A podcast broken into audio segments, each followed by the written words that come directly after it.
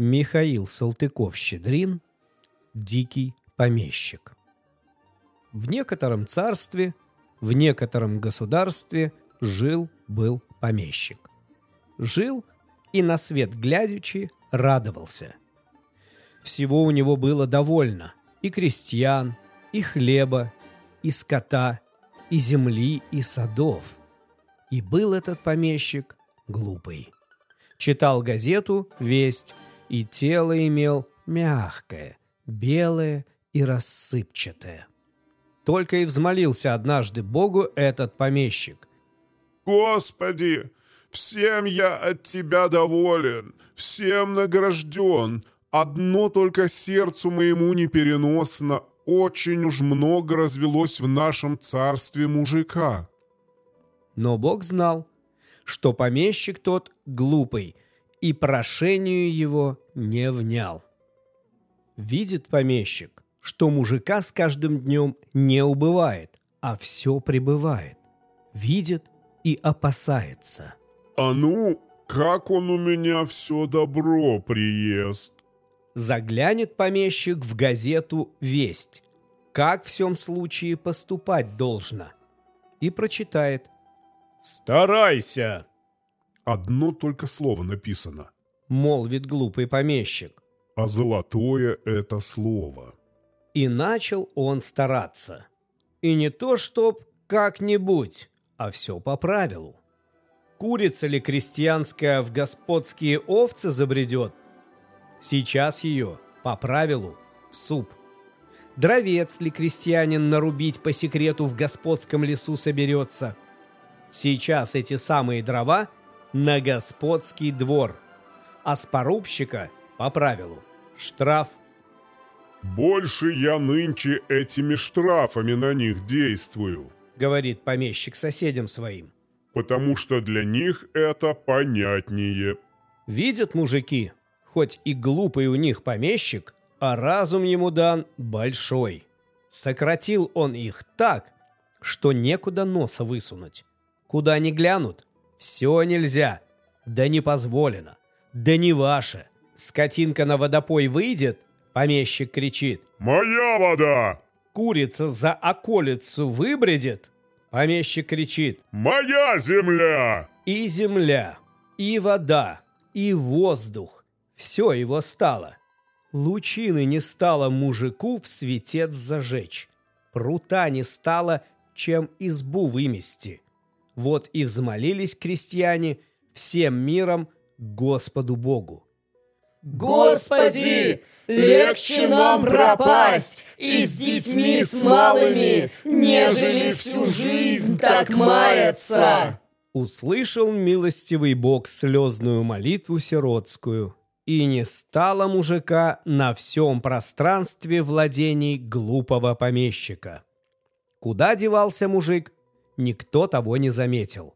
А только видели люди, как вдруг поднялся мекинный вихрь, и словно туча черная пронеслись в воздухе пасконные мужицкие портки. Вышел помещик на балкон, потянул носом и чует: чистый-пречистый во всех его владениях воздух сделался. Натурально остался доволен. Думает: «Теперь-то я понежу свое тело белое. Тело белое, рыхлое, рассыпчатое». И начал он жить да поживать, и стал думать, чем бы ему свою душу утешить. «Заведу, — думает, — театр у себя. Напишу к актеру Садовскому: приезжай, мол, любезный друг, и актерок с собой привози». Послушался его актер Садовский, сам приехал и актерок привез. Только видит, что в доме у помещика пусто, и ставить театр, и занавес поднимать некому. «Куда же ты крестьян своих девал?» — спрашивает Садовский у помещика. «А вот Бог по молитве моей все мои владения от мужика очистил». «Однако, брат, глупый ты помещик. Кто же тебе глупому умываться подает?» «Да, я уж и то сколько дней не мытый хожу». «Ха, стало быть, шампиньоны на лице растить собрался», — сказал Садовский, и с этим словом и сам уехал, и актерок увез.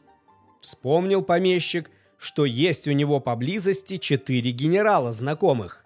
Думает: что это я все гран-пасьянс да гран-пасьянс раскладываю? Попробую-ка я с генералами впятером пульку-другую сыграть. Сказано, сделано. Написал приглашение, назначил день и отправил письма по адресу. Генералы были хоть и настоящие, но голодные, а потому очень скоро приехали. Приехали и не могут надивиться, отчего такой у помещика чистый воздух стал. А от того это, хвастается помещик, что Бог по молитве моей все владения мои от мужика очистил. Ах, как это хорошо! Хвалят помещика генералы. Стало быть, теперь у вас этого холопьего запаху нисколько не будет. Нисколько, отвечает помещик. Сыграли пульку, сыграли другую. Чувствуют генералы, что пришел их час водку пить. Приходят в беспокойство, озираются. «Должно быть, вам, господа генералы, закусить захотелось?» – спрашивает помещик. «Не худо бы, господин помещик!» Встал он из-за стола, подошел к шкапу и вынимает оттуда по леденцу и да по печатному прянику на каждого человека. «Что же это такое?» – спрашивают генералы, вытаращив на него глаза. А вот, закусите, чем Бог послал. Да нам бы говядинки! Говядинки бы нам! Ну, говядинки у меня про вас нет, господа генералы, потому что с тех пор, как меня Бог от мужика избавил, и печка на кухне стоит нетоплена. Рассердились на него генералы так, что даже зубы у них застучали. Да ведь жрёшь же ты что-нибудь сам-то! Накинулись они на него. Сырьем кое-каким питаюсь, да вот пряники еще покуда есть. Однако, брат, глупый же ты помещик, сказали генералы и, не докончив пульки, разбрелись по домам.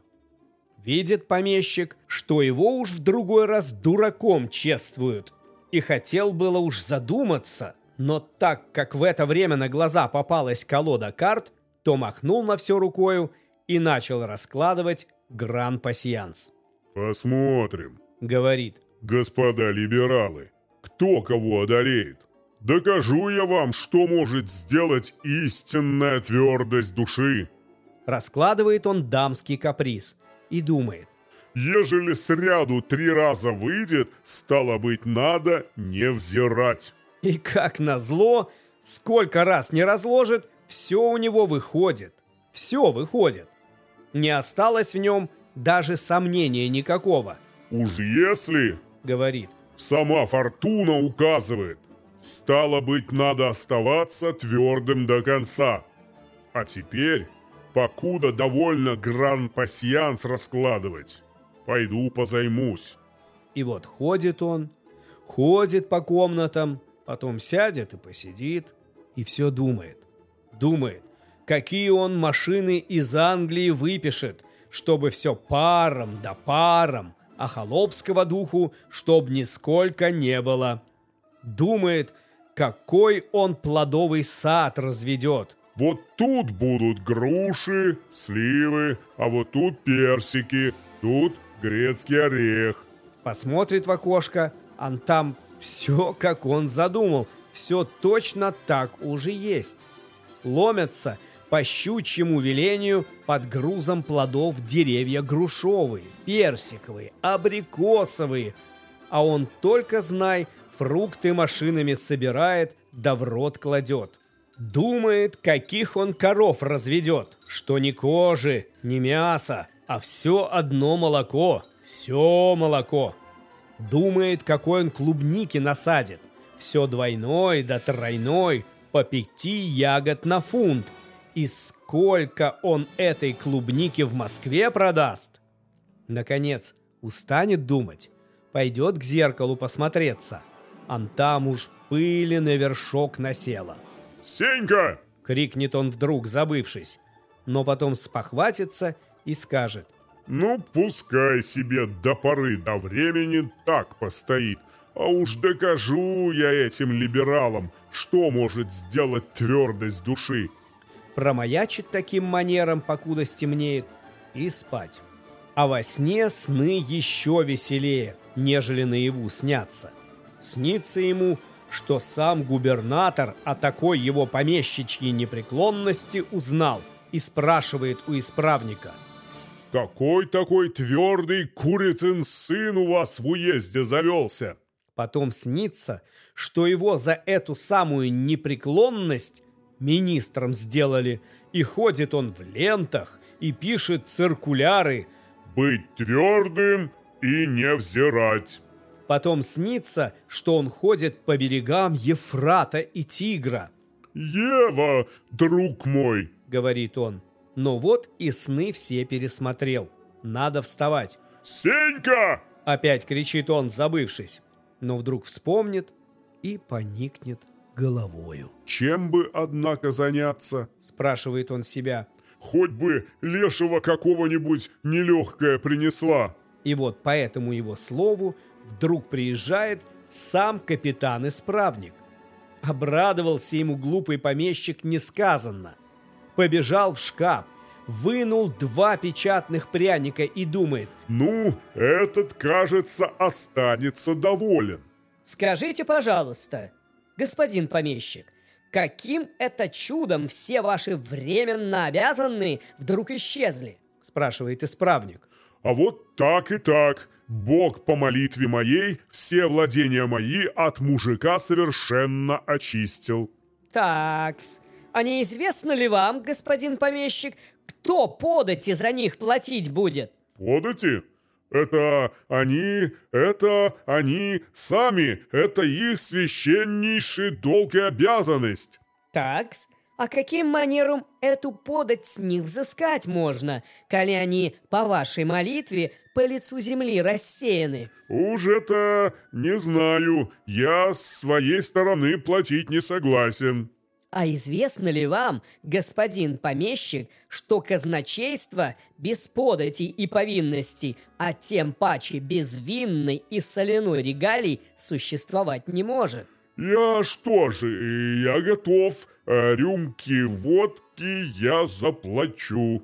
«Да вы знаете ли, что по милости вашей у нас на базаре ни куска мяса, ни фунта хлеба купить нельзя. Знаете ли вы, чем это пахнет?» «Помилуйте, я с своей стороны готов пожертвовать вот целых 2 пряника». «Глупый вы, господин помещик», — молвил исправник. Повернулся и уехал, не взглянув даже на печатные пряники. Задумался на этот раз помещик не на шутку. Вот уж 3-й человек его дураком чествует. 3-й человек посмотрит на него, плюнет и отойдет. Неужто он в самом деле дурак? Неужто та непреклонность, которую он так лелеял в душе своей, в переводе на обыкновенный язык означает только глупость и безумие? И неужто вследствие одной его непреклонности остановились и подати, и регалии, и не стало возможности достать на базаре ни фунта муки, ни куска мяса? И как был он, помещик глупый, то сначала даже фыркнул от удовольствия при мысли, какую он штуку сыграл. Но потом вспомнил слова исправника: «А знаете ли, чем это пахнет?» И струсил не на шутку. Стал он по обыкновению ходить взад да вперед по комнатам и все думает: «Чем же это пахнет? Уж не пахнет ли водворением каким? Например, чебоксарами или, может быть, Варнавиным? Хоть бы в чебоксары, что ли. По крайней мере, убедился бы мир, что значит твердость души», — говорит помещик. А сам по секрету от себя уж думает: «В чебоксарах-то я, может быть, мужика бы моего милого увидал». Походит помещик и посидит, и опять походит. К чему не подойдет, все, кажется, так и говорит: А глупый ты, господин помещик! Видит он, бежит через комнату мышонок, крадется к картам, которыми он гран-пасьян сделал, и достаточно уже замаслил, чтобы возбудить ими мышиный аппетит. «Кыш!» — бросился он на мышонка. Но мышонок был умный и понимал, что помещик без сеньки никакого вреда ему сделать не может. Он только хвостом вильнул в ответ на грозное восклицание помещика и через мгновение уже выглядывал на него из-под дивана, как будто говоря: «Погоди, глупый помещик, то ли еще будет, я не только карты, я и халат твой съем, как ты его позамаслишь как следует». Много ли, мало ли времени прошло, только видит помещик, что в саду у него дорожки репейником поросли, в кустах змеи да гады всякие кишмя кишат, а в парке звери дикие воют. Однажды к самой усадьбе подошел медведь, сел на корточках, поглядывает в окошки на помещика и облизывается. «Сенька!» — скрикнул помещик, но вдруг спохватился и заплакал. Однако твердость души все еще не покидала его. Несколько раз он ослабевал, но как только почувствует, что сердце у него начнет растворяться, сейчас бросится к газете «Весть» и в одну минуту ожесточится опять. «Нет, лучше совсем одичаю, лучше пусть буду с дикими зверьми по лесам скитаться. Но да не скажет никто, что российский дворянин, князь Урус Кучум Кильдебаев, от принципов отступил». И вот он одичал. Хоть в это время наступила уже осень, и морозцы стояли порядочные, но он не чувствовал даже холода, ведь он с головы до ног оброс волосами, словно древний Исав, а ногти у него сделались как железные. Сморкаться уж он давно перестал, ходил же все больше на четвереньках и даже удивлялся, как он прежде не замечал, что такой способ прогулки есть самый приличный и самый удобный. Утратил даже способность произносить членораздельные звуки и усвоил себе какой-то особенный победный клик, среднее между свистом, шипением и рявканьем, но хвоста еще не приобрел. Выйдет он в свой парк, в котором он когда-то нежил свое тело рыхлое, белое, рассыпчатое, как кошка, в один миг влезет на самую вершину дерева и стережет оттуда. Прибежит это заяц, встанет на задние лапки и прислушивается, нет ли откуда опасности. А он уж тут как тут, словно стрела соскочит с дерева, цепится в свою добычу, разорвет ее ногтями, да так со всеми внутренностями, даже со шкурой, и съест. И сделался он силен ужасно, до того силен, что даже счел себя вправе войти в дружеские сношения с тем самым медведем, который некогда посматривал на него в окошко. «Хочешь, Михайло Иваныч, походы вместе на зайцев будем делать?» — сказал он медведю. «Хотеть? Отчего не хотеть?» — отвечал медведь. «Только, брат, ты напрасно мужика этого уничтожил». «А почему так?» «А потому что мужика этого есть не в пример способнее было, нежели вашего брата-дворянина. И потому скажу тебе прямо, глупый ты помещик, хоть мне и друг». Между тем капитан-исправник хоть и покровительствовал помещикам, но ввиду такого факта, как исчезновение с лица земли мужика, смолчать не посмел. Встревожилось его донесением и губернское начальство. Пишет к нему: «А как вы думаете, кто теперь подати будет вносить? Кто будет вино по кабакам пить? Кто будет невинными занятиями заниматься?» Отвечает капитан-исправник: «Казначейство, де, теперь упразднить следует, а невинные, де, занятия и сами собой упразднились». Вместо же них распространились в уезде грабежи, разбой и убийства. На днях де и его исправника какой-то медведь, не медведь, человек, не человек едва не задрал, в каковом человека-медведе и подозревает он того самого глупого помещика, который всей смуте зачинщик. Обеспокоились начальники и собрали совет. Решили мужика изловить и водворить, а глупому помещику, который всей смуте зачинщик, наиделикатнейше внушить, чтоб он фанфаронство свои прекратил и поступлению в казначейство податей препятствия не чинил. Как нарочно, в это время через губернский город летел отроившийся рой мужиков и осыпал всю базарную площадь. Сейчас эту благодать собрали, посадили в плетушку и послали в уезд. И вдруг опять запахло в том уезде мекиной и овчинами. Но в то же время на базаре появились и мука, и мясо, и живность всякая. А податей в один день поступило столько, что казначей, увидев такую груду денег, только всплеснул руками от удивления и вскрикнул: «И откуда вы, шельмы, берете?» «Что же сделалось, однако, с помещиком?» — спросят меня читатели.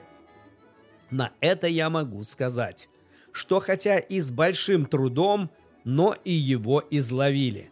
Изловивши, сейчас же высморкали, вымыли и обстригли ногти. Затем капитан-исправник сделал ему надлежащее внушение, отобрал газету «Весть» и, поручив его надзору Сеньки, уехал. Он жив и до ныне, раскладывает гран-пасьянс, тоскует по прежней своей жизни в лесах, умывается лишь по принуждению и по временам мычит.